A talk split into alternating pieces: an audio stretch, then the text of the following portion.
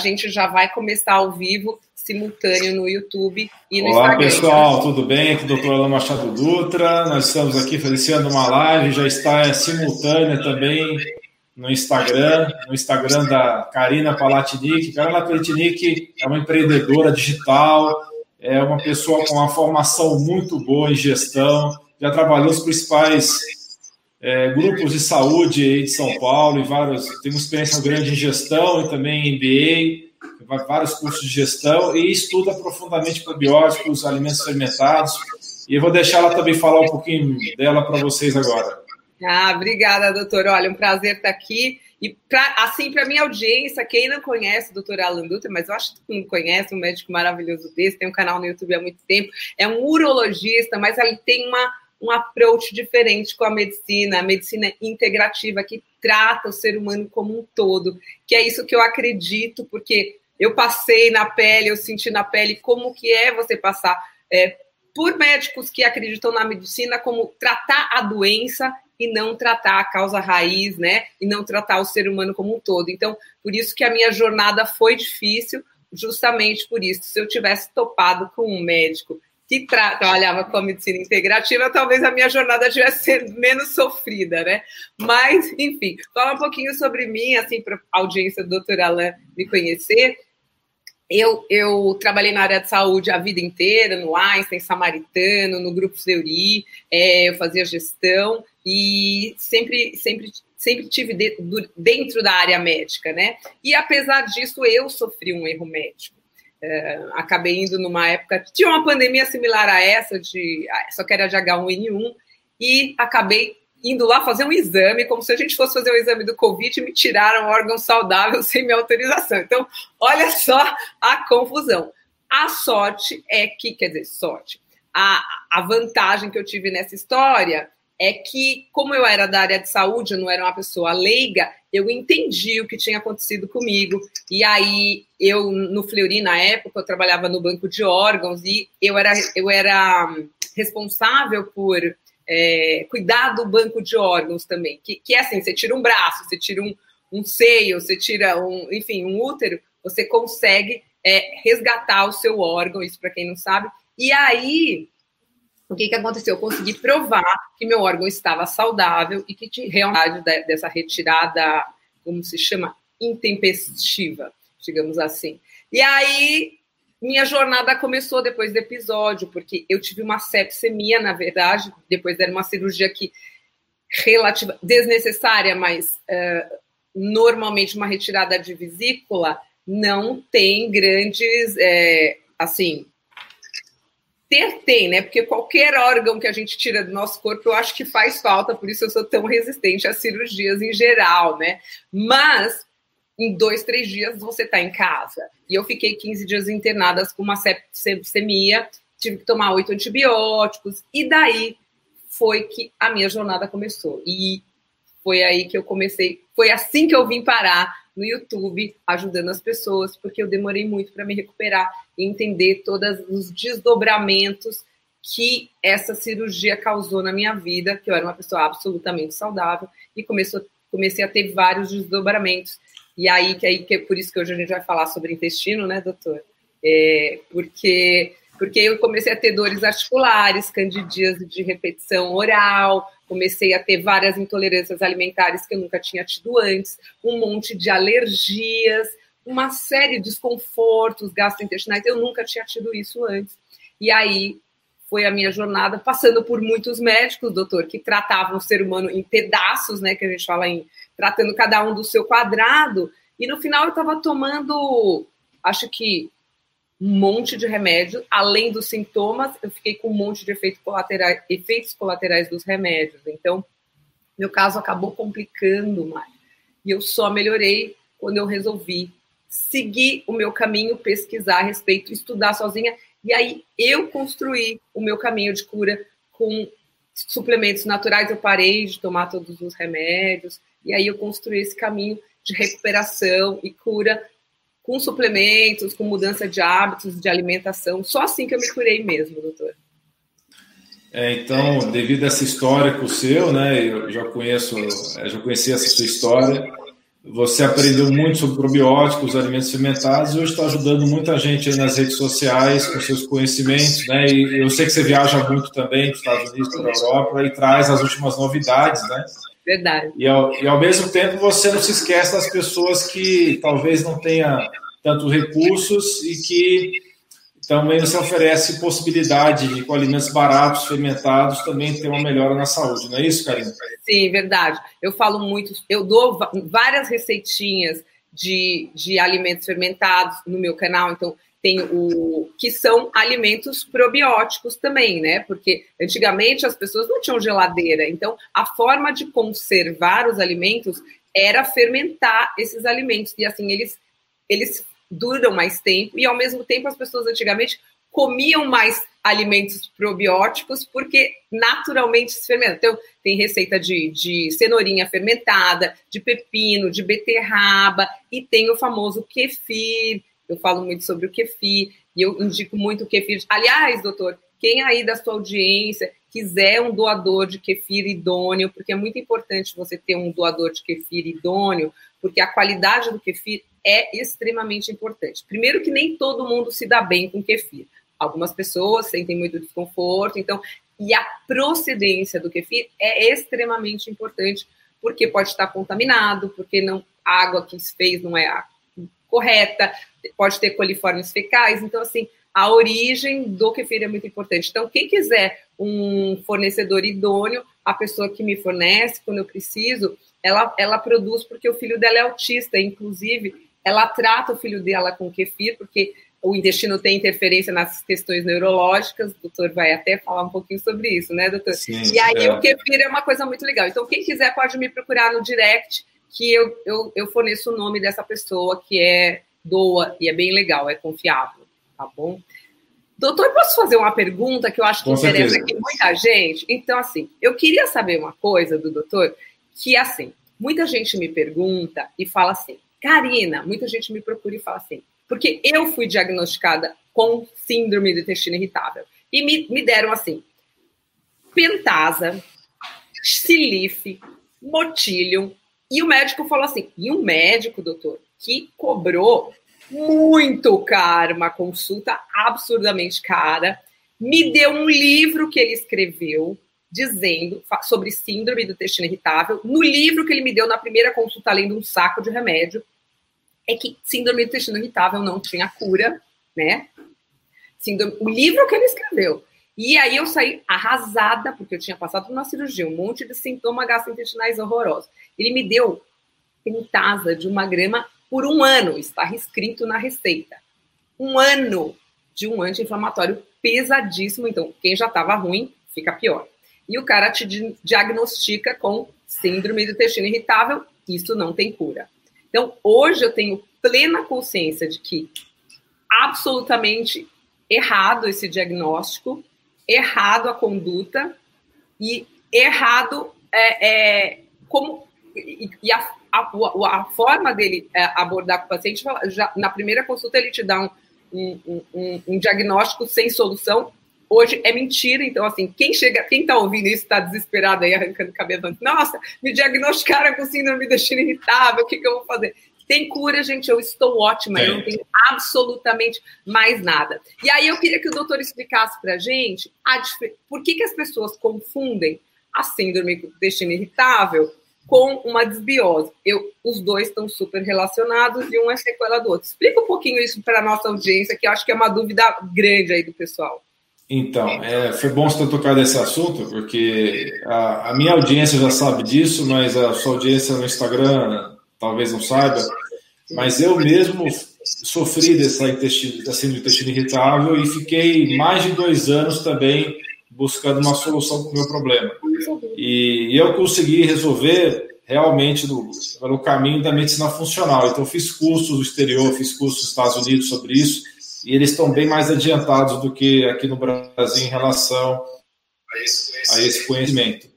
Existe essa visão de que o intestino irritável é uma doença das pessoas ansiosas, estressadas e que é até um preconceito dos médicos, né? E esse preconceito está muito ligado ao fato de que existe sim uma correlação entre ansiedade, depressão e estresse com o intestino irritável. Porém, o intestino irritável, ele é uma doença que está muito relacionada, como você falou, ao desequilíbrio da flora, do microbioma intestinal, e que o tratamento atual pela grande maioria de gastroenterologistas, inclusive os mais caros e famosos do Brasil, muitos deles, é com sintomáticos, né? Como você falou aí, ou é anti-inflamatório, ou são sintomáticos para diminuir cólica, e eles não vão na raiz do problema. E qual é a raiz do problema? Você realmente melhorar o microbioma intestinal e você cuidar da barreira intestinal. Então, eu fiz várias experiências. Inclusive, no meu caso específico, você estava falando de algumas pessoas que não se dão bem com kefir. Eu também recomendo, como você recomenda, que eu sei que eu já ouvi isso em outras transmissões suas, o kefir de água. Sim. Eu também não sou muito fã do kefir de leite. É, então, tenho a mesma opinião é, que você nesse ponto. Agora, é, eu, engraçado, eu, eu, comecei a cultivar. Uma das primeiras coisas que eu fiz para o meu intestino irritável foi cultivar o kefir de água em casa. Só que para mim não deu certo. Aumentou os meus gases e Sim. aumentou meus sintomas gastrointestinais. Então, na minha busca, eu acabei estudando bastante, né? É, na, na, medicina funcional, fiz esse curso internacional da I4M, da American Academy of Anti-Aging Medicine, né? então eu descobri vários é, aspectos importantes. Você tem que cuidar. É, primeiro que 70% dos casos do intestino irritável estão, são acompanhados do SIBO, que é uma sigla em inglês que você conhece, que é o Small Intestinal Bacterial Overgrowth. Então, em muitos casos, o tratamento inicial não deve ser é, primeiro, a minha abordagem disso daí, apesar de que muitos artigos falam de usar probióticos para intestino irritável, muitos artigos falam de você utilizar o soil-based, né, o SBO, os probióticos SBO para tratar o intestino irritável. Eu gosto de tratar inicialmente, tá, com uma redução geral dessa sim. população bacteriana no intestino delgado. Sim, é, sim, e aí eu procuro a confirmação do, do CIBO através do teste de gases respirados, que no Brasil, infelizmente, esse diagnóstico é só feito a partir do hidrogênio. Sim. Você não tem o teste do metano, com raras exceções. E fora do Brasil você tem o hidrogênio, você tem o metano e tem o sulfeto de hidrogênio. Então é importante você ver que tipo de eh, população bacteriana está crescendo e tem abordagens diferentes. Então, por exemplo, tem tipos de cibo que respondem muito bem à berberina, tem outros Sim. tipos de cibo que vão responder melhor usando o extrato rico em alicina, o extrato Sim. de alho rico em alicina. Sim. Tem outros tipos que tem uma mistura do cibo com sifo, que é a proliferação de fungo, fungo, no intestino, que você teve também, que eu sei que você e é, teve. E é, e é, por isso que eu estou falando, é difícil, e o mais engraçado, o mais é, triste, na verdade, não é engraçado, mas triste dessa história toda é a dificuldade das pessoas chegarem a um diagnóstico. Então, imagina, você é médico, mas assim, imagina uma pessoa leiga que começa a ter uma série de sintomas, e aí vamos falar, é, e são sintomas que variam de pessoa para pessoa. Não é um quadro assim, todo mundo tem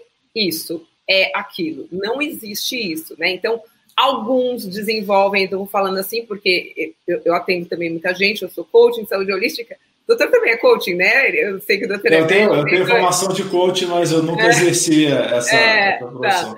Então, mas aí, é, o que eu tô falando? Então, assim, as pessoas chegam, e aí eu sei também por mim, então, dores articulares, e que tem que uma pessoa leiga, ela fala assim, mas o que que tem a dor articular a ver com o intestino, na é verdade? Então, é muito difícil. Então, dor articular, aí a gente está falando aí de síndrome fúngica, mulherada fica com candidíase de repetição. Eu, eu não tive, eu tive, não tive nos órgãos genitais, mas eu tive na boca durante um ano.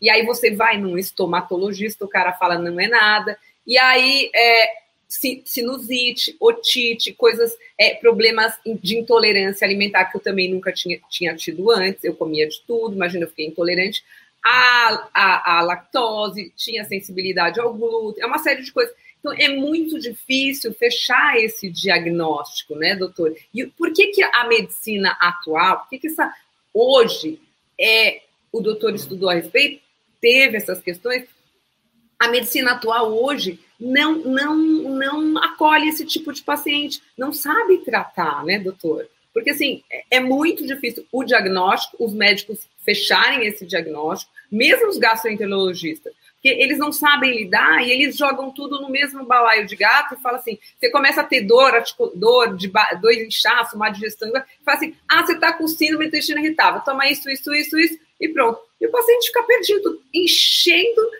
tomando um monte de remédio e piorando a condição dele. Por que isso? Olha, eu acredito que exista. A sua pergunta é mais difícil de responder do que as pessoas possam imaginar. A, a questão, parte da resposta dessa sua pergunta se deve ao fato de que a medicina mais ortodoxa é muito focada em drogas e fármacos, em lançamentos da indústria farmacêutica. Então, se não tem um grande lançamento por trás, em geral, o que acontece? É, não existe essa visão, infelizmente, de você ver o corpo como um todo. Existe essa visão de você tratar sintomas e muito focado na indústria farmacêutica. Então, se você não tem um medicamento da indústria farmacêutica que seja é, muito eficiente para tratar determinada coisa, existe um desinteresse geral da indústria em resolver aquele problema. Né? E também existe uma, um incentivo financeiro perverso é, os acionistas, eu já ouvi isso da boca de grandes executivos da indústria. Tá? Eu tenho um paciente meu e que ele vendeu uma, uma, indústria farmacêutica, ele era, ele era um dos donos da indústria e foi presidente. E ele me confirmou isso. E eu já ouvi isso também até do Dr. Loi Ribeiro, que foi também executivo da indústria farmacêutica nos Estados Unidos.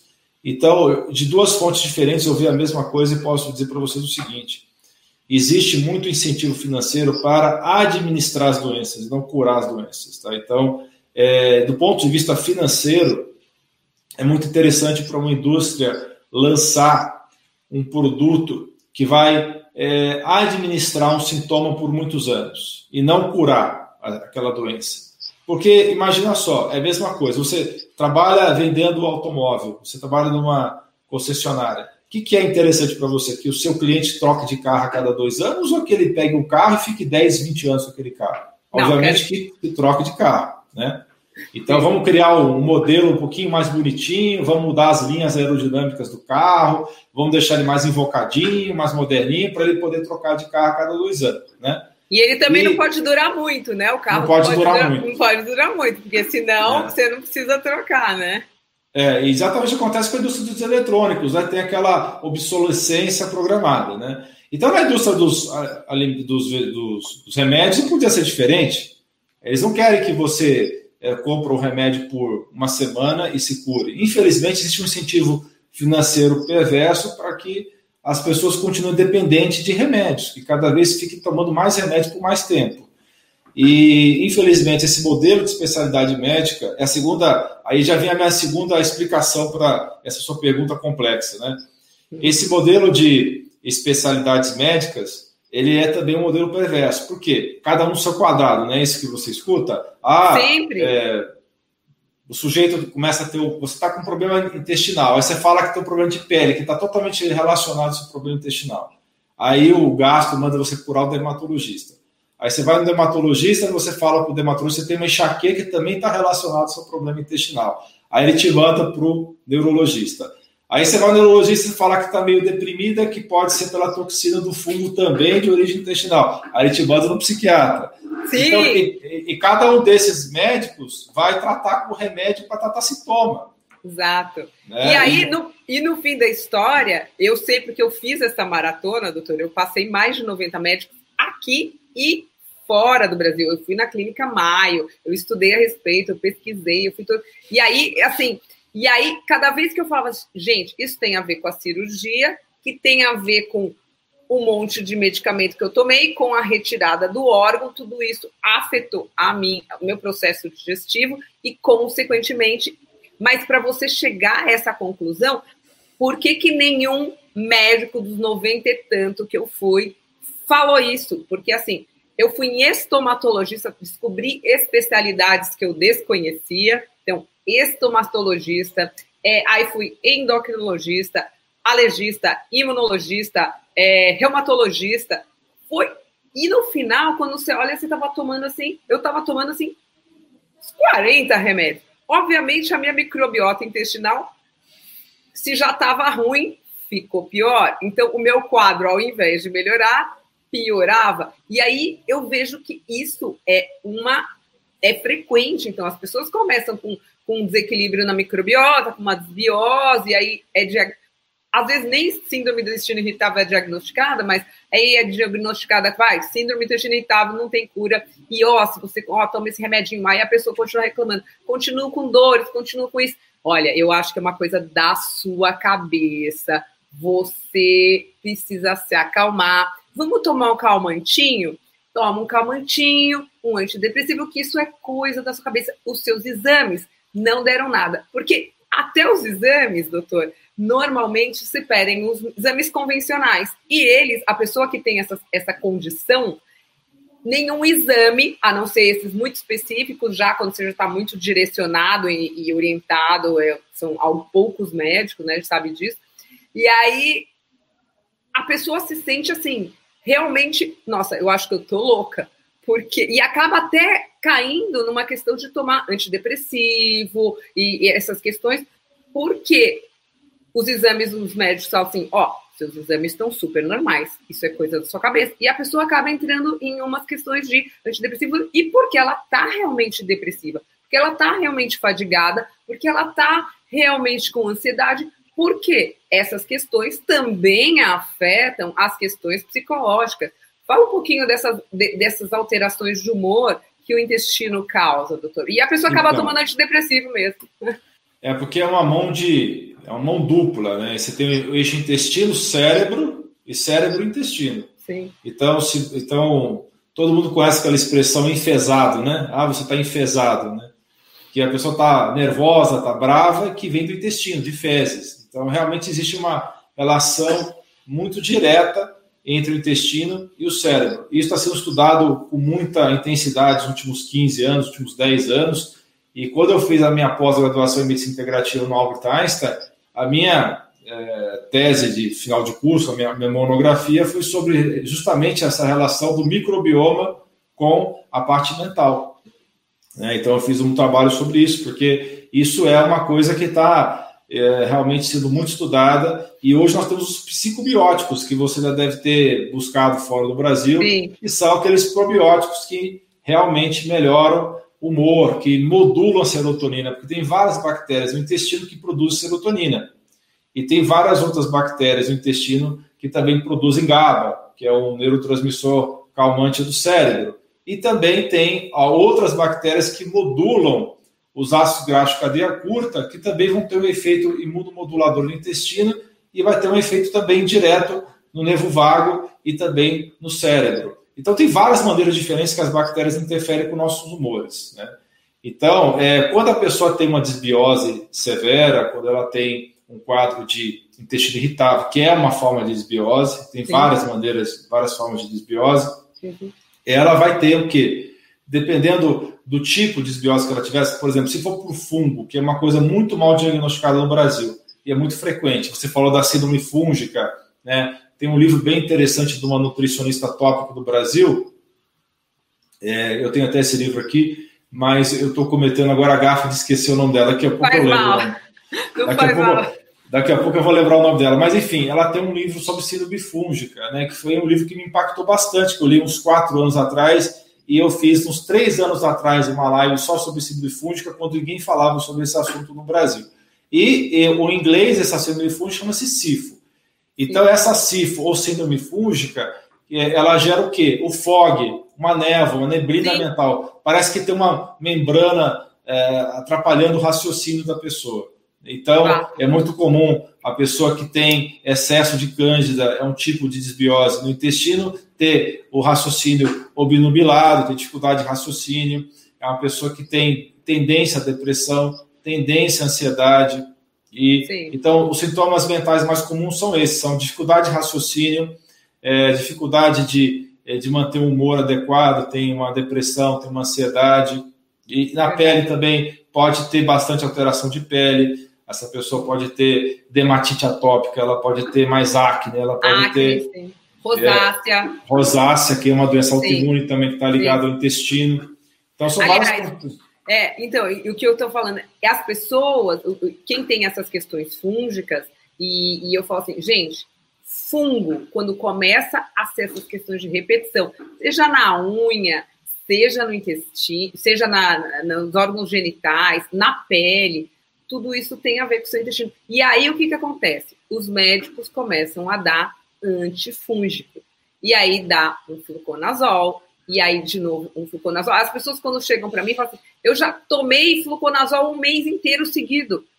Eu, eu fico estarrecida, doutor, porque assim, e, e quanto mais é, antifúngico a pessoa toma, pior a microbiota dela fica e mais resistente esses fungos ficam. Então, o tratamento tem que ser holístico e natural. Foi a única forma que eu me curei e é isso que eu compartilho. Agora, eu falo assim, como que hoje, com a, o conhecimento, e assim eu digo, é, médicos que atendem é, essas questões é, sabem dessa questão e insistem em um micostatin, um, um óvulos, não sei do que, e fluconazol, e seja para pele, seja para questões genitais, ou enfim, não importa. Mas acabam complicando mais o quadro desse paciente no longo prazo. E aí, para tratar aquilo, é muito complicado. E eu não escuto, e aí vamos falar um pouquinho de alimentação, um médico falar sobre mudança de alimentação. Porque você, eu, eu vejo um monte de gente que chega até a mim para resolver essas questões fúngicas. Eu vejo um monte de medicamento é, que eles estão tomando e eu pergunto: o médico pediu para você mudar de alimentação? Mudar? Não se ouve falar em mudança de alimentação. Muito raro. Sim. Muito raro. É, na verdade, você está se referindo aos médicos é, mais ortodoxos. Sim, sim, medicina. Presos, não estamos é... falando, não estamos falando de médicos como o doutor. Todo mundo que eu compartilho aqui, eu já fiz live com todos os médicos que eu compartilho aqui são médicos que, que entendem da medicina integrativa, que tratam o ser humano como um todo e tem um approach diferente. Senão a gente não estaria aqui nem conversando, a gente já está brigando, né? A gente está é, mas graças a Deus, hoje tem um movimento que está crescendo muito no Brasil da medicina integrativa é. e as pessoas estão acordando para isso, né? Graças Ainda, a Deus, né, doutor? É, exatamente. Não é, não é o movimento prevalente, né? E existe né, um, um poder muito grande da, desse modelo de especialidades quando eu falo sobre especialidades, eu quero deixar bem claro para todo mundo que está acompanhando aí nas redes, é, eu não sou contra ser especialista, pelo contrário, eu sou especialista em urologia. Urologia. Já, exatamente. Só que eu, nos últimos anos, nos últimos é, seis, sete anos, eu busquei novos conhecimentos e hoje eu enxergo o ser humano como um todo, que todo especialista tem que chegar como um todo. Sim. Ele pode, se, ele pode se dedicar mais a uma área do corpo, mas ele não pode esquecer o resto do corpo.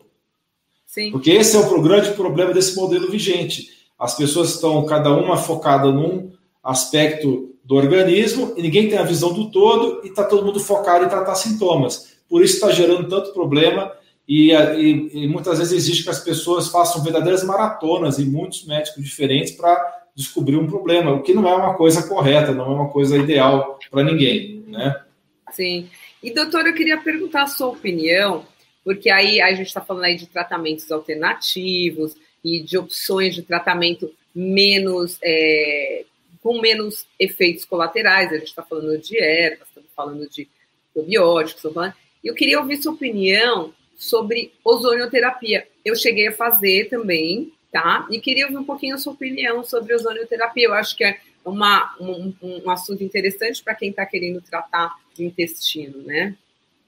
E ozonioterapia, eu tenho alguns vídeos no meu canal sobre esse assunto. Aliás, para o seu público que talvez não me conheça ainda, eu tenho quase 700 vídeos no meu canal já. Nossa, que legal. É, então, a gente, eu acredito que o meu canal de saúde seja um, talvez o mais completo do Brasil. Uau. Em termos de conteúdo, tem muito conteúdo de, muito variado lá. E também tem material sobre ozônio. O ozonioterapia é uma terapia realmente que, aos poucos, o Conselho Federal de Medicina está sendo obrigado a aceitar já foi aceita pelo Conselho Federal de Odontologia, já foi aceita pelo Conselho Federal de Medicina Veterinária. Só está faltando agora o Conselho Federal de Medicina Humana aceitar a ozonioterapia. É uma terapia fantástica e que tem, assim, é, a verdadeira é, panaceia. Quando a gente fala em panaceia em medicina, é um termo é, que, que, é considerado pejorativo, tá? Porque os médicos não acreditam que uma, uma, um tratamento único possa ajudar em muitas doenças. Então, panaceia, que vem do grego, é, tratamento para todas as doenças, é um termo considerado pejorativo. Só que se existe uma coisa em medicina que realmente possa ter essa pecha de panaceia no bom sentido, é o ozônio. Porque o ozônio afeta o corpo inteiro. Dependendo da dose do ozônio que você utiliza, ele pode ter efeito anti-inflamatório, ele pode ter efeito analgésico, ele pode ter efeito antifúngico, antiparasitário, antibacteriano, ele pode ter efeito de melhorar a oxigenação do organismo, de combater radicais livres. Isso vai depender muito da dose do ozônio que você utiliza. Então, o ozônio é uma terapia maravilhosa para uma série de doenças crônicas e pode ser utilizada sim para desbiose intestinal. Então, o ozônio é uma terapia de suporte para várias doenças diferentes e pode ser também uma grande alternativa para pessoas que sofram de algum problema intestinal ou gastrointestinal. Tá. É, eu, eu, eu, acho que ele ajuda bastante. E, e, aí, eu falei muito também no meu canal sobre transplante fecal, porque quando eu falo aí de microbiota, de recompor a microbiota, de recuperar, é, aí a gente, eu falei bastante sobre transplante fecal também no meu canal, porque é uma terapia relativamente, relativamente recente, né? E ainda usada com bastante restrição, né? Então, e para quem não sabe, é quando a gente.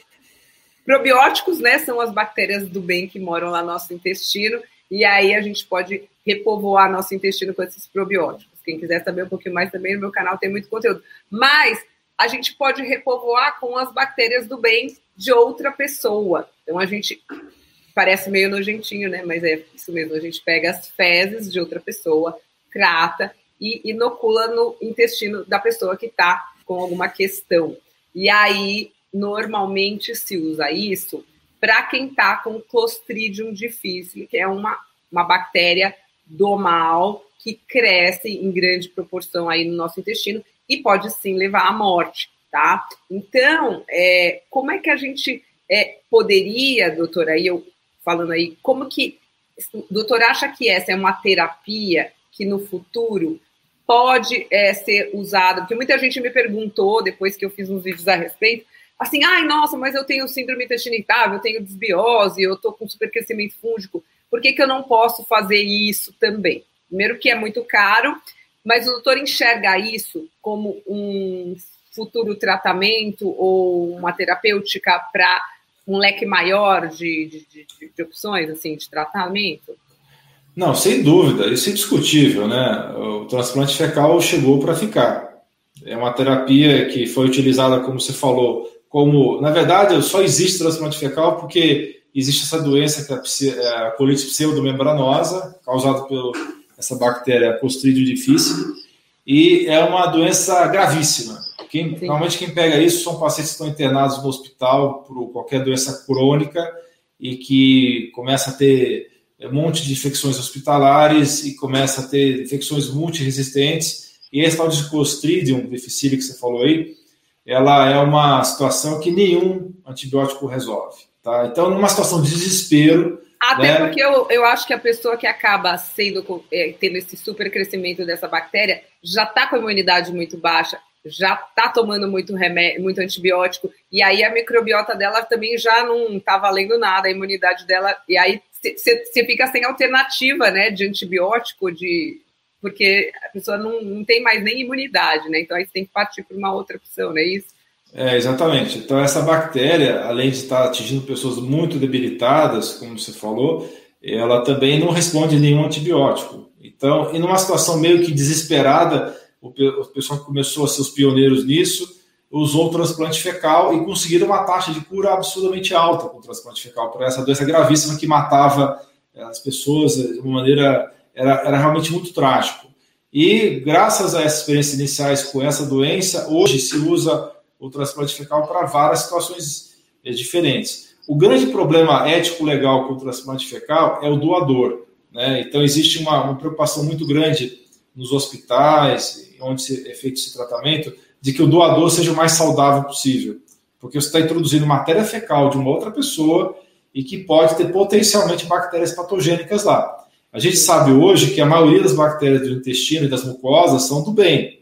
É, só uma pequena parcela das bactérias são do mal e que a gente precisa ter uma população é, equilibrada de bactérias, fungos é, e também de vírus, etc., é, que seja bem equilibrada para que tenha saúde. Então, é, para você ter um, um, doador adequado, tem que ter uma, uma análise muito processa para você não ser depois processado, né? Porque você introduziu é, num paciente muito doente uma bactéria que seja patogênica. Então, essa é a preocupação muito grande que existe com o transplante fecal. E por isso que até hoje ele não aumentou muito ainda a quantidade de indicações. Mas existe até estudos mostrando o transplante fecal pode ajudar pacientes psiquiátricos. Então, isso está em estudo, está no terreno do, da, da, pesquisa científica, mas eu acredito que em poucos anos a gente vai ver o transplante fecal sendo utilizado para crianças autistas, sendo utilizado para pacientes portadores de doenças neuropsiquiátricas também. Sim, porque aí você começa a modular a microbiota, né? E, consequentemente, afeta. A, a, os neurotransmissores começam a ser produzidos de forma maior, enfim. E, e aí o, o paciente diminui todas essas questões de ansiedade, né? De, de depressão, tudo isso está relacionado com o intestino. E aí melhora tudo, melhora o humor também, né? Com certeza. Então, eu acredito que vai aumentar muito as indicações de transplante fecal. É, mas tem esses entraves aí. Ainda é um procedimento muito caro, porque o, o que torna caro o procedimento é você realmente fazer a seleção de matéria fecal que seja top, vamos dizer assim. Então, é isso que encarece. E, e então, e, então, está faltando uma padronização melhor em relação. É o ideal é você ter um banco de fezes, né, com todas essas matéria fecal. É, de alta qualidade para poder estar tá proporcionando esse tratamento para os pacientes. Já selecionado, né? E aí seria assim uma opção para tratar de forma mais rápida, né? Porque o tratamento para a desbiose e quem está com síndrome fúngica, supercrescimento bacteriano, é um tratamento que, assim, a, a, eu acho que a, uni, a melhor forma e forma de tratar mesmo é tratar com tratamento holístico natural. Sim, porque eu acho que essa opção de medicamentosa não, não, não, não é eficiente no longo prazo. Então, eu entendo que se você é, é, tem essa opção de tratar o, com transplante fecal, o tempo também é menor, né, doutor? Porque, assim, você recuperar uma microbiota intestinal, eu sempre falo para o pessoal que me assiste, é como se quando você está com desbiose, com síndrome fúngica, com supercrescimento bacteriano, e aí o que, que acontece? O seu intestino é igual uma floresta queimada. Então, assim, não nasce árvore. Em... As pessoas às vezes perguntam: Ah, Karina, quantos dias para eu ficar boa? É uma semana, duas? Sim, gente, é um processo, né? Você está plantando lá as sementinhas do bem, você está regando, você está adubando, é todo um processo. E para crescer, é pensar numa floresta, para crescer isso, não é de um dia para o outro. Então, é um processo lento, é um processo é, é, precisa muita dedicação, né, e empenho de quem está fazendo o tratamento, porque é um pouco demorado e as pessoas querem ver resultado logo, né? Eu acho que essa questão do transplante fecal traria um, uma solução mais rápida para quem está com essas questões, né? Não, sem sombra de dúvida. Quando a gente resolver essas questões da doação, que eu acho que é o ponto crucial, se tiver um banco de fezes, assim, com fezes realmente com, sem nenhum risco de contaminar alguém com bactérias patogênicas. Isso daí vai acontecer em algum momento, vai baratear o procedimento e vai tornar isso uma realidade. E o pessoal acha muito engraçado, né, transplante fecal, o pessoal acha nojento, mas realmente é uma solução muito interessante para uma série de situações, porque tem quadros de desbiose realmente que são muito demorados o tratamento. Você tem que ficar. É, você tem que fazer os 5 R's lá é, de uma maneira muito sequencial, com muita paciência, né? Primeiro tirar as bactérias patogênicas, depois você melhorar a mucosa intestinal, depois você repovoar essa, esse intestino, entrar com os alimentos corretos para poder dar sustentação para essa, esse microbioma. Porque, assim, os probióticos, tá? Especialmente os do Brasil, tem muitos probióticos aqui que não tem quantidade suficiente de cepa para fazer a colonização. Sim. Então, o efeito é muito mais parabiótico do que Sim. probiótico. Eu já vou explicar o que, que é isso. Parabiótico porque o próprio é, bactéria morta, ela, ela produz é, substâncias que vai modular o funcionamento intestinal. Então, às vezes, você tomando até um, um probiótico morto, tá? que tem até um, alguns produtos hoje é, vendidos na, na, manipulação, ele tem um efeito é, positivo na saúde intestinal. Mas Sim. o ideal seria você realmente usar o probiótico com um número alto de cepas para que consiga realmente fazer uma fazer regularização. É, e, e fora do Brasil, a Karina sabe disso, é muito comum você ter é, produtos com 100 bilhões, com 200 bilhões de cepas, né? Sim, e aqui no Brasil, o máximo que você consegue é 20 bilhões de cepa. Né? Aqui, então, ó, é, eu falo tem... muito sobre. Eu, estou cheia dos probióticos, assim, assim, eu tenho mais de 100, cento e tantos vídeos sobre probióticos. Esse aqui, doutor, ó, esse é um americano. Esse tem. Estava aqui por acaso porque eu estava gravando um vídeo, ó. Tem 100, 100 milhões de micro-organismos vivos numa cápsulazinha, né? Porque quando a gente pensa em reflorestar o nosso intestino, a gente está pensando numa floresta. Não adianta a gente plantar duas sementinhas na floresta, porque vai nascer uma árvore duas. A gente não quer, a gente quer justamente é, reflorestar, né? Que cresça muitas árvores, muitos tipos diferentes de vegetação, e é por isso que o probiótico tem que ser uma coisa bem interessante no sentido de variedade de cepa e quantidade, né, de sementinhas, né? Senão é, não, não vai fazer nada. Exatamente. Então, isso é uma coisa que no Brasil ainda precisa melhorar, que a grande maioria dos probióticos aqui são tem quantidade pequena de cepa. E vai ter efeito, só que em muitos, em muitos, casos você precisa de maiores quantidades para poder ter a recolonização do intestino, porque muitas dessas, uh, dessas bactérias morrem no, no, estômago, pelo ácido do estômago. Por isso sim, tem que ter sim. bastante quantidade, né? Bastante quantidade, e a cápsula também, às vezes, bem interessante para que chegue até o final do intestino, enfim. E aí, vamos falar um pouquinho também, doutor, dessa, dessa questão dos prazóis, né? Porque eu, eu, eu assim, a gente. As questões gastrointestinais estão todas correlacionadas, né? E aí Sim. a pessoa a pessoa tá com esse desequilíbrio na microbiota e acaba aí refletindo também na parte superior, né? E aí com, com refluxo, e a gente sabe, né, que é um cano só, então quando forma gás, quando o negócio lá está fermentando, sobra ar para todos os lados. Então a pessoa também tem aquele refluxo, aquela azia. Não é assim, interfere lá dentro, para cima e para baixo vai ter reflexo. E aí as pessoas acabam tomando esse monte de prazol, né? E é um, um, um, um é muito comum, a gente está falando aí, de ser receitado remédios aí como o omeprazol, e não pelo tempo. Às vezes é necessário, mas por um curto espaço de tempo. E acontece que eu vejo gente que chega até a mim tomando omeprazol há oito anos, há dez anos, como que fica o estado? Aí a pessoa já nem sabe mais, não, mas eu tô curado. E a sensação é, eu tô curado daquele problema do estômago, porque ele não está sentindo dor. Mas ele não sabe as sequelas gravíssimas que aquele, né, é, protetor gástrico causa para a microbiota dele, para a saúde dele como um todo, né?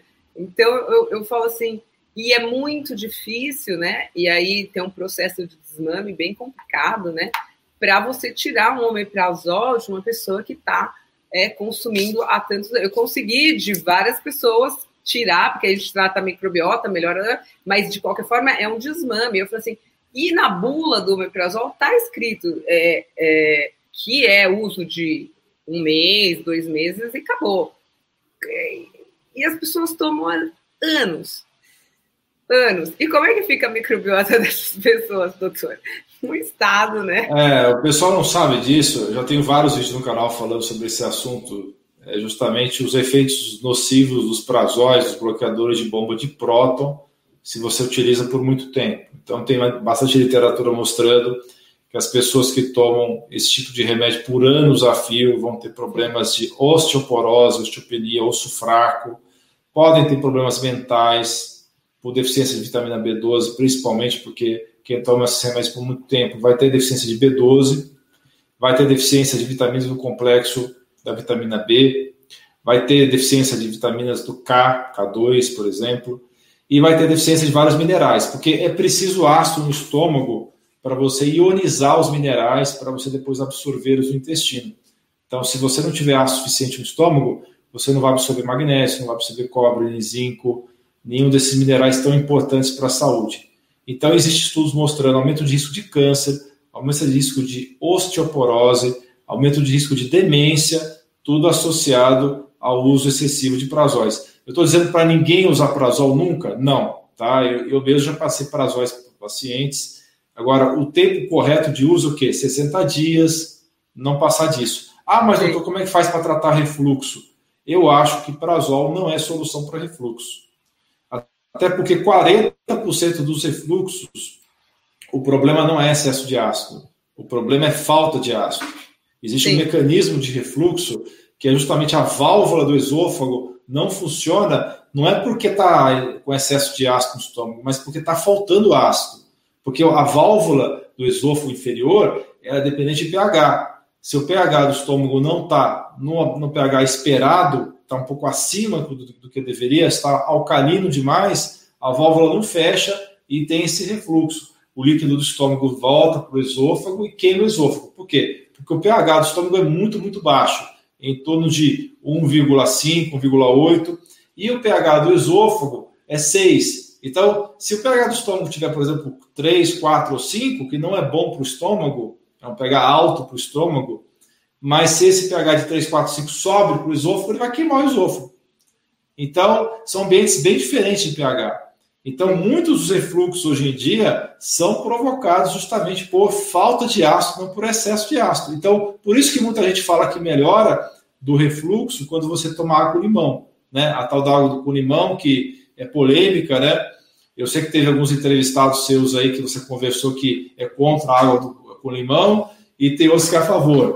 Então, a gente tem essas duas visões. Mas a doutor, maioria... Peraí, doutor, agora vou, vou botar você na fogueira. É. Eu quero ouvir sua opinião aqui, ao vivo. Quero saber a sua opinião. A minha opinião é o seguinte: para a maioria das pessoas, a limão funciona. E funciona bem. Mas, mas tá? assim, vamos lá. Mas é. tem. Mas aí, vamos lá. Mas tem muita gente com sensibilidade que não, não pode, né, doutor? Não, Porque, mas assim, é que assim, tá. É, é, tudo que a gente fala, esse é o grande problema. Você tem um canal de saúde no YouTube, né? É é, tudo que você vai falar não vai servir para todo mundo. É verdade. Não, é, eu, eu, acho, é. eu acho muito temeroso falar assim, não, todo mundo toma água com limão. Não é verdade, porque eu, eu atendo muita gente que passou muito mal com água com limão, mas assim, não é pouco mal. É muito mal. Mas é o tô... bom senso, né, Karina? Porque assim. Sim, sim, é, sim, sim, sim. Você vai iniciar com limão. Você já vai enfiar o pé na jaca do limão? Não, vai devagar, né? Então, Mas, eu, tenho, eu tive vários pacientes que se curaram com água limão, tá? E tive tá. outros que não se deram nem um pouco bem com água limão. É, então, é que nem dois... história, é que nem a história do kefir, né? Que, hum, ok, a gente, tanto eu como você estamos de acordo que o, o kefir de água é o que, que interessa, que é o que é o bacana aí, pra, principalmente para quem tem questões gastrointestinais. Se aí se elimina a caseína e lactose e tudo mais, e tudo bem. E, enfim.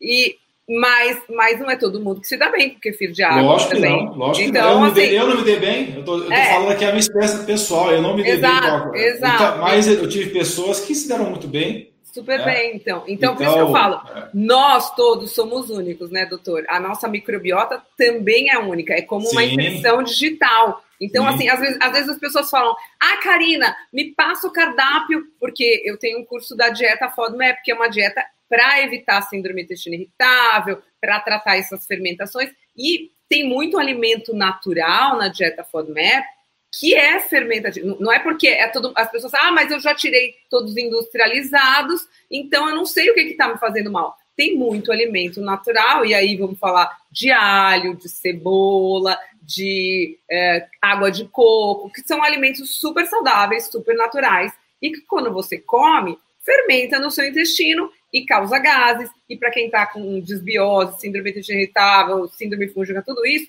não é legal. Por quê? Porque você está proporcionando um ambiente ali favorável ao crescimento de bactérias e fungos, com esses alimentos super saudáveis. E aí as, as pessoas é, é, chegam para mim e falam assim: ah, eu quero um cardápio, o que, que eu vou comer no café da manhã, o que, que eu vou comer no almoço, o que, que eu vou comer no jantar. Eu falo assim: não, a dieta FODMAP é justamente para você identificar quais são os vilões do seu intestino, da Sim, sua microbiota. E eu preciso falar uma coisa muito importante sobre isso, sabe? Eu tenho ah. uma experiência com a dieta FODMAP até boa, tá?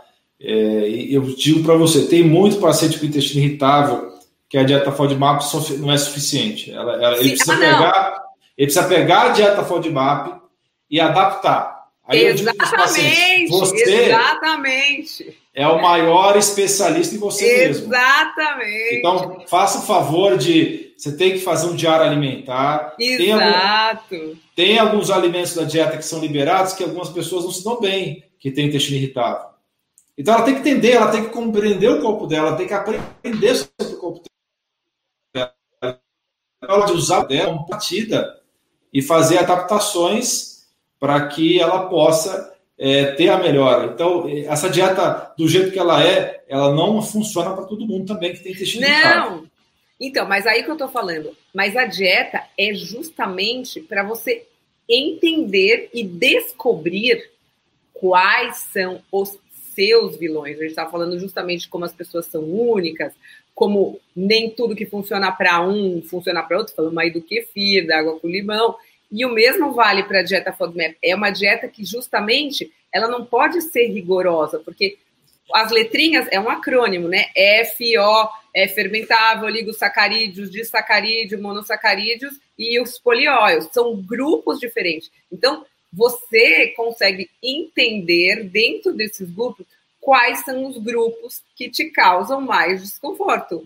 Eu Exato. só tinha intolerância aos polióios, mas você precisa fazer e você precisa testar. Isso é muito pessoal, isso é muito individual e não tem regras. É só para que você tenha um entendimento mais é, é, global do que está acontecendo com a sua alimentação e que você possa tomar um, um, uma direção. Porque as pessoas acabam ficando com medo de comer, as pessoas acabam ficando com muita restrição e quando você entende o que você tem e por onde você pode ir, quais são os seus limites de cada alimento, fica mais fácil viver, né, doutor? Porque Sim. quem está com essas questões sabe como é difícil comer fora, sabe como é difícil escolher o que comer, sabe que tem medo de comer e passa mal. Então, é uma forma de você encontrar um norte, né, para a sua recuperação e para poder se alimentar de uma forma mais confortável e sem medo, né? Não, sem dúvida. Então, é como estou falando, tudo que a gente conversa aqui é, tem que ser individualizado. Então, a gente tenta ajudar o maior número possível de pessoas e acaba caindo nessas polêmicas. Ah, o limão faz bem, não faz mal. Então, para a maioria das pessoas, na minha experiência, faz bem, mas para várias pessoas fazem mal. E eu não me apaixono por um assunto. Esse é um problema de alguns médicos ele se apaixona demais por uma visão desse, dessa questão e esquece da individualidade. Sim. Então, esse excesso de simplificação realmente não ajuda. A gente tenta simplificar ao máximo as coisas para efeitos didáticos, mas no mundo real não funciona assim. Então, a gente tem que ter essa visão clara que não é uma solução para todo mundo de determinadas coisas simples que são divulgadas aí nas mídias sociais. Né? Sim, sim, sim, é verdade. É importante as pessoas entenderem isso. Então, e, e até assim, quando as pessoas falam assim, ah, então, é, fulano tá tomando isso, isso, isso, eu vou tomar também. Nem sempre o que funciona para um funciona para outro. Então é legal a gente fazer sempre essa adaptação, sentir como é que você reage para cada suplemento, para cada alimento. Essa percepção individual de cada um é muito importante, né, doutor? Sem dúvida. Então, torne-se o maior especialista em você mesmo. É, Exatamente. Assim como, a, assim como a Karina fez com ela, com ela e está ajudando agora as pessoas. Né? Exatamente. E porque ela é estudiosa, ela realmente é, descobriu aí um mundo novo dos probióticos e está ajudando muitas pessoas aí é, com os seus conhecimentos, com as suas viagens e, e com, é, muita coisa você aprendeu em si mesmo, não foi, Karina? Depois você então, passou a mostrar para os outros. Então, como que eu comecei a fazer, como eu comecei meu, minha, meu, meu conteúdo em mídias sociais, foi porque eu passei muito tempo sofrendo e com as minhas pesquisas e como é, eu fui testando comigo e encontrei o meu caminho de cura. Hoje eu tô 100%, mas eu encontrei sozinha, entendeu? Porque na medicina convencional eu não conseguia amparo. E aí eu falei, não. E aí comecei a buscar meu caminho. E hoje eu compartilho todas as minhas experiências. Tudo que eu compartilho, doutor, eu testei comigo. Eu não não compartilho nada que eu não tenho. Ó, tudo ali, ó, eu testei, eu tomei, falei assim, esse é legal, esse não é, esse funciona, esse precisa melhorar. Então, tudo que eu compartilho, eu testei comigo mesmo. a dieta FODMAP, os probióticos, é, como reflorestar o intestino, tudo direitinho eu testei, os quatro, cinco R's, tudo bonitinho eu fiz comigo mesmo. E aí eu, eu, eu, o que eu passo é a minha verdade, é o que eu testei de verdade. Eu não falo nada que eu não testei comigo.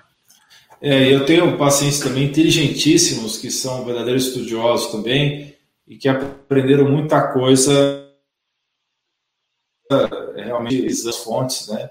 E isso realmente Sim. dá um poder muito grande às pessoas. Por isso que eu tenho essa preocupação muito grande de dar conteúdo para as pessoas gratuito, né? E para que elas possam ter esse poder sobre si mesmas. Não, não para chegar no médico com os, os dois pés no peito, assim, ah, é, mas para você chegar com conhecimento e para poder até ajudar o médico, às vezes, a te ajudar. Sim, né? sim, sim.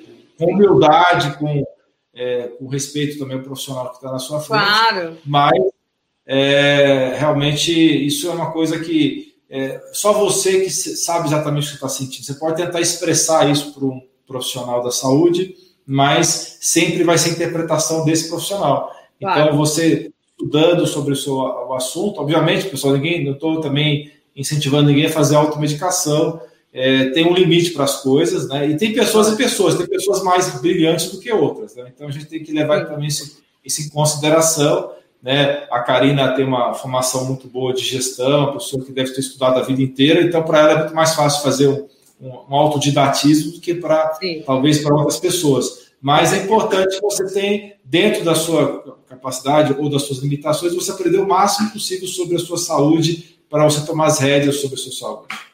É, e nada melhor, doutor, do que o paciente para para passar o que ele está sentindo. É, a gente tem que, cada um se conhece melhor do que ninguém. E, e essa, essa clareza, quando você tem, como paciente, essa clareza para passar para o médico, é muito mais fácil de tratar, é muito mais fácil de diagnosticar, é muito mais fácil de seguir o caminho que é melhor para aquele indivíduo, né? Então, eu acho que aí é um, uma colaboração de todos para chegar né, num, num consenso de um tratamento que vai surtir efeito. Nossa, nós estamos acabando aqui, o, a nossa live vai vencer. É, no, Instagram vai, vai é, vencer. Vai vencer. No, no, mas você topa ficar mais um pouquinho comigo no, no YouTube? Que claro que eu topo. Deixa, deixa eu fechar aqui no, no Instagram. Gente do Instagram, é, vamos, vamos encerrando aqui, porque senão vai vencer. Pessoal né, que está no Instagram, se quiser continuar ouvindo essa conversa aí, entra no meu canal. Ixi, já, já acabou. Já, já acabou. É. Vamos lá. Bom, aí depois eu, eu compartilho lá, vamos ver aqui. Pronto, vamos continuar aqui mais um pouquinho, então, doutor. Né? E depois daqui a pouco a gente encerra. Então. O bom do YouTube é que não tem esse limite de tempo. É, né? lá no Instagram, se você pede, aí cai a live, né? É. E aí a gente acaba perdendo todo o conteúdo. E aí é uma pena, né? Porque foi uma live muito legal. Aliás, eu vou deixar salva, tá, gente, aqui no Instagram. Quem gosta mais do Instagram pode, pode assistir no Instagram, vou publicar lá depois. E... Que, que, você acha da gente responder umas perguntinhas aqui? Vamos, vamos responder umas perguntinhas. E, e depois legal. a gente encerra aqui. Né? Tá ótimo, é, acho ótima ideia. Você já está acostumado com o StreamYard, mas é, para aparecer para você eu tenho que colocar na tela, né? Ah, eu acho que é, eu acho que é. Eu acho que Porque sim. como eu sou eu que estou sendo é... o host ah, não, hoje, tá né? aparecendo aqui para mim, doutor. Tá aparecendo? Tá aparecendo, ah, bom, tá, tá aparecendo. Ah, olha que legal, não sabia que aparecia aqui para mim também. Ah, nem prestei atenção, olha que legal. Tá aparecendo os comentários, Ema, Eliana. Esse é do meu canal ou é do seu? Pati Grasman. É do meu canal. É do ah, meu é canal. do seu? Ah, então tá bom. É. Porque como a gente está retransmitindo, é isso para o pessoal saber. A gente está fazendo uma transmissão para todo lado, né? Para todo então, lado, né? Para todo lado. Eu não sei se você colocou no seu Facebook também, porque dá para colocar no Facebook, né? É, ele está sendo transmitido ao mesmo tempo no, é, no Facebook, no YouTube e também no, no é. Periscope. No Periscope também. Nossa, então o doutor tá Master Blaster fera aí nas mídias sociais. não, mas eu, eu, eu sou. No Periscope não deve ter ninguém assistindo, porque eu, eu, eu não alimento lá o do Twitter, né? Eu, não sou bom de, eu não sou bom de Twitter, então. Não, eu também não. Mas eu acho, sabe o é. que eu acho, doutor? É porque o nosso conteúdo, que é conteúdo de saúde, é uma coisa mais aprofundada. O Twitter é uma coisa muito instantânea, muito momentânea, são texto curto. Então, não é o público que está buscando informação de saúde, né? O YouTube, eu acho que é o, a mídia que mais atende esse público. Por isso que todos os canais de saúde crescem mais naturalmente no YouTube, né? Porque Exato. o YouTube fornece um, um, um, conteúdo mais aprofundado. O Instagram é um pouco mais superficial, né? A pessoa busca uma coisa mais uh, light, menos aprofundada. E quando ela quer saber mais, ela vem. E o Twitter não tem mesmo muito a ver. O meu também, eu não. O meu Twitter é meio basicão lá, sabe? Tipo assim, não tem muita coisa não. eu compartilho algumas coisas que eu produzo, mas não, não tem muito conteúdo aprofundado, nem específico para aquela mídia, né? Enfim. Vamos responder então umas perguntinhas? Vamos lá. Então, uma pergunta aqui da Clarilene, que eu acho que é do contexto que ela deve ter ouvido alguma coisa que a gente falou aqui. Ela está perguntando por que não pode tomar probiótico e tomar imunossupressor? É, bem, vou, vou responder essa pergunta de uma maneira genérica, mas eu não sei se ela fez essa pergunta dentro de um contexto de uma coisa que nós falamos durante a transmissão. Tá. Bem, quem toma imunossupressor, existe um problema realmente que a pessoa fica com uma queda muito grande das defesas. Então, não é conveniente tomar probiótico nesses casos, por quê?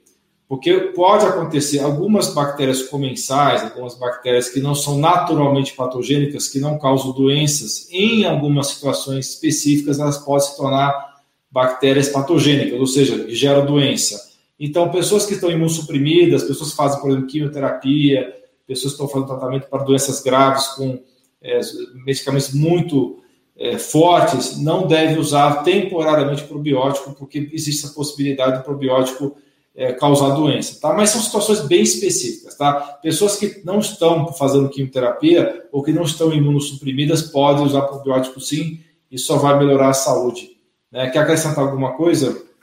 Não, é isso mesmo, tá, tá certinho. Tem aqui uma outra pessoa, probiótico ser tomado permanentemente ou será tomado por 30 dias. Ah, tem aqui o Walter Silva que fez uma pergunta também. É, o probiótico precisa ser tomado permanentemente para a regulação da desbiose? Posso responder, doutor? Pode, pode. Então, o é, doutor depois me complementa, né? Assim, probiótico, assim, enquanto você está reflorestando, pensa naquela história da floresta amazônica, enquanto você está reflorestando o seu intestino, quanto mais cepas, que são a variedade de sementinhas, e quanto mais quantidade você conseguir colocar na sua floresta, melhor. Então, assim, até você estar bem, vale a pena você continuar tomando probiótico e variando sempre as cepas e aumentando a quantidade. Então, também você ah, fala assim: ah, eu comprei cinco vidros, que eu já vi gente falar assim: eu comprei cinco vidros do probiótico X. Não adianta você tomar sempre o mesmo probiótico, senão você não vai ter uma floresta no seu intestino, você vai ter uma plantação. Você não quer uma plantação de pinheiro no seu intestino, você quer uma floresta. Quanto mais variedade de cepas de micro-organismos, bactérias, até fungos a gente precisa ter no nosso intestino, né? Quanto mais variedade, é melhor para a sua imunidade, para a sua saúde como um todo, né? Então, é importante você variar o tipo de probióticos, as cepas, e tomar por um tempo prolongado. Não adianta tomar, tomar pouco tempo em uma cepa pequena. Então, você pensa plantando a floresta, a floresta amazônica, um saquinho de semente, não vai resolver. É um longo período, uma grande variedade, e é a mesma coisa que você tem que pensar com os probióticos. Viu, Walter? Eu, eu acho que é isso. Gostei dessa analogia da, da plantação de pinheiro, gostei. Vou usar é. essa aí. É uma plantação de pinheiro, né? A gente não quer é. uma plantação de pinheiro. A da floresta amazônica eu já usava, mas essa, é. da, floresta, essa da plantação de pinheiro eu gostei. Ou, ou, de eucalipto, né? Pode ser também. É, né? qualquer, qualquer plantação, né? De alface, é. ninguém quer. Exatamente. Então, isso que você falou é correto, cara. Tem que variar realmente as cepas, né?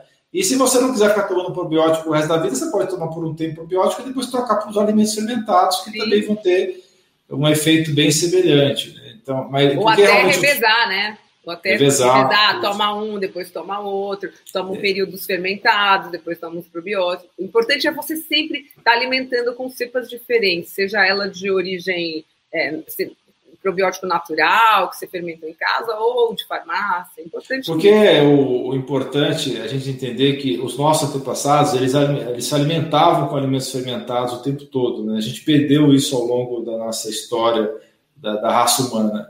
Então, todas as culturas têm probiótico. Né? Se você for ver, o índio brasileiro tem probiótico. Né? Ah, os Balcãs é, tinham um probiótico específico, né? o, que, o que vem da região dos Balcãs. Você tem o, o, o chucrute, que é também da Europa Ocidental. Você tem vários probióticos é, da culturas orientais, o kimchi da Coreia, o natto, miso e tempê do Japão. Então, todas as culturas têm os seus probióticos, porque isso vem é, realmente da, de muitos milhares de anos atrás e a gente foi perdendo isso ao longo é, da história.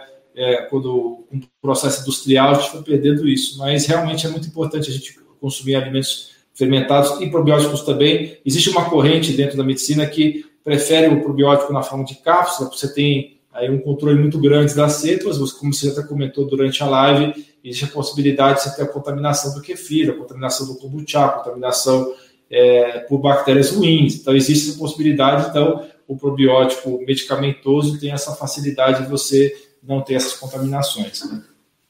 Uhum. Isso aí. que mais, doutor? Acho que quer mais alguma pergunta? Deixa eu procurar aqui. É... Ah, tem uma pergunta interessante da Regina aqui, que é, é bem polêmica essa, essa pergunta dela também. A ivermectina prejudica a microbiota? Então, Regina, é, é, prejudica sim se você tomar em quantidades excessivas, tá? Tem uma doutora é, muito conhecida nas mídias, que é minha amiga também, a Denise Carvalho, e que ela tem também conteúdo é, na Jolivie, assim como eu tenho vários cursos na Jolivie, ela também tem curso na Jolivie, e ela foi entrevistada recentemente pelo pessoal da Jolivie, e ela colocou a opinião dela a respeito da ivermectina, que ela acredita que a ivermectina possa provocar desbiose. Eu respeito muito a opinião dela, até porque ela é uma grande conhecedora de saúde intestinal, de probióticos, etc. E eu digo a você o seguinte, a ivermectina, para mim, é a medicação preferida para tratamento do Covid-19. É, então, é, na minha opinião, tem pessoas que preferem o Anita, né? Tem pessoas que preferem é, outras abordagens. Agora, realmente, se você exagerar na ivermectina, você vai gerar uma desbiose intestinal, porque ela, por ser um fármaco que interfere, é, que tem ação virucida, que tem ação bactericida, ela foi inicialmente criada para tratar parasitas, mas ela se interfere com a flora. Se você usar de uma maneira comedida, você não vai ter tanto problema. Né? Então, doutor, ter... hum. é, deixa eu só falar uma, uma partezinha assim, complementando o que você está falando. Porque assim, o pessoal está usando a ivermectina, para quem não sabe, para tratar o Covid, né? Sim. Então, para evitar o Covid. Então, assim, eu, meu pai estava fazendo quimioterapia. Bom, foi internado, ele está com câncer, ele foi internado. E, e, aí eu tive contato muito próximo, ele ficou com suspeita de Covid, e eu estava muito próxima a ele naquele período, 10 dias seguidos. E aí ele foi, foi para a ala do Covid, foi um estresse danado, pouco tempo atrás, 20 dias atrás. E aí, é, eu, quando, eu saí, quando ele foi é, diagnosticado com Covid, eu falei assim, pronto, peguei, né? Porque eu fiquei 10 dias no hospital, dando comida na boca e tudo mais. E aí eu tomei a invermectina. Então, a dose que, que, que teoricamente seria, eram dois dias seguidos de invermectina proporcional ao seu peso. Tudo bem. Mas eu vou falar que eu, eu, eu sou sensível, né? Eu não tenho nada, mas eu sou sensível. Então, eu acho que deu uma bagunçada aqui na minha microbiota, porque eu já, eu já tenho essa percepção, porque hoje eu não tomo remédio nenhum, eu não evito qualquer medicamento, fármaco, a não ser que seja um caso assim, mas desde que eu fiquei bem, eu não tomo antibiótico, eu não tomo medicamento, eu não tomo remédio para dor de cabeça, eu não tomo anti-inflamatório, não tomo nada. Eu resolvo tudo com fitoterápico, suplemento e tal. Então, assim, eu tomei porque realmente estamos em pandemia, Covid, meu pai suspeita de. Então, eu tomei muito a contragosto, mas tomei. Mas eu sinto que faz sim, dá uma bagunçada. Sim. É, na verdade, pessoal, não existe essa coisa de que tudo faz bem sempre, né? Tudo depende da dose, tudo depende do tempo de uso. É, até a água mata. Se você tomar Sim. 8 litros de água todos os dias, você vai morrer. Tá? Então, não existe essa que a mesma coisa que é remédio pode se tornar veneno Sim. rapidamente.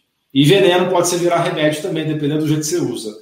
Sim. Então, é, a gente tem que tomar muito cuidado com generalizações, é, tendo em vista uma pandemia que, como nunca houve antes, é, pelo menos na história recente, justifica você usar ivermectina claro. em algumas situações e para pessoas que claro. estão em alto risco, pessoas Sim. que estão em alto risco de pegar o Covid, né? Justifica você utilizar. Agora, realmente pode causar desbiose. Então você tem que usar o bom senso, tá? De maneira que se você, como aconteceu com ela, se você utilizou a ivermectina, te gerou um transtorno intestinal, você já sabe que você, vai, você é sensível e você vai evitar de utilizar. Você vai utilizar outras alternativas naturais, como vitamina D, quercetina, zinco, eh, etc., para poder prevenir contra o Covid. Sim, sim. E qual que é a dose, doutor? Assim, é, o, o, o é, para evitar, né? Vamos supor, no final eu não estava não, não tava Covid, mas eu tomei os dois dias que me indicaram, tudo bem. Mas assim, hoje, assim, para evitar o Covid, qual que é a, profilaxia. Assim, qual, qual que é a dose para assim, em média? Eu sei que varia de peso, né? Depende do peso da pessoa. Mas quantos dias teria que tomar, assim, teoricamente? Então, hoje a gente tem estudos em andamento para saber qual é o melhor esquema. Mas o que está sendo feito pra, pela maioria dos médicos com bons resultados para tratamento, eu vou falar primeiro de tratamento, depois eu vou falar tratamento. de profilaxia. Tá. Para tratamento, você tem que tomar um comprimido por a cada 30 quilos de peso então, se você, digamos, tem 60 quilos, são dois comprimidos. Se passar um pouquinho, digamos que tem 63 quilos, você não tem 60. Aí você passa para o próximo comprimido. Você não tenta quebrar o comprimido no meio, porque os comprimidos são muito pequenos, tem 6 miligramas. Então, digamos que tenha 65, aí já são três comprimidos. Que horário você deve tomar? Eu prefiro orientar no horário do jantar. Você tomar os três de uma vez, se você tiver, digamos, 65 quilos, na hora do jantar por três a quatro dias. Você pode tomar três ou quatro dias. E aí, para quem quer prevenir, existem vários esquemas, ninguém sabe qual é o ideal ainda, porque a gente não tem estudo, mas o que eu recomendo hoje é tomar esses três dias a cada 30 dias. Tem gente tomando três dias ou quatro dias a cada 15, mas eu acho que já entra no problema da desbiose. Você começa a mexer demais com a sua, o seu microbioma, e aí você pode estar bem protegido contra o Covid, mas está gerando uma desbiose com essa é, periodicidade maior aí de a cada duas semanas. E aí acaba a sua imunidade ficando menor também, porque quando, quando você toma muito, bagunça sua microbiota, sua imunidade está menor. Se você realmente pegar o Covid, independentemente da ivermectina, você, suas defesas tão, vão estar tá mais debilitadas também. Então aí é tem que se pesar, né? O tem que se colocar as coisas no, na balança, né? Exatamente. É, né? é, então, é. essa questão. Mas acho que tá bom, né? De perguntas, tá. acho que também do horário, que você deve estar com problema de horário. Então, pessoal, eu queria agradecer imensamente a presença aí é, da Karina aqui no canal, né? Ela é uma simpatia, ela, ela, e realmente ela mostrou aí que tem bastante conhecimento sobre esse, esse assunto e futuramente, se ela quiser, a gente pode fazer outras lives, né? Com certeza, doutor. Eu que agradeço a oportunidade de estar aqui com a sua audiência. Está no meu canal também, então minha audiência também está aqui junto com a gente, está sendo transmitida para os dois canais, vai estar tá lá no meu Instagram. Foi um prazer esse monte de informação legal que a gente está compartilhando aqui com, com todas essas audiências, né? E muito obrigada, adorei fazer essa live com o doutor. Muito obrigada, viu, doutor?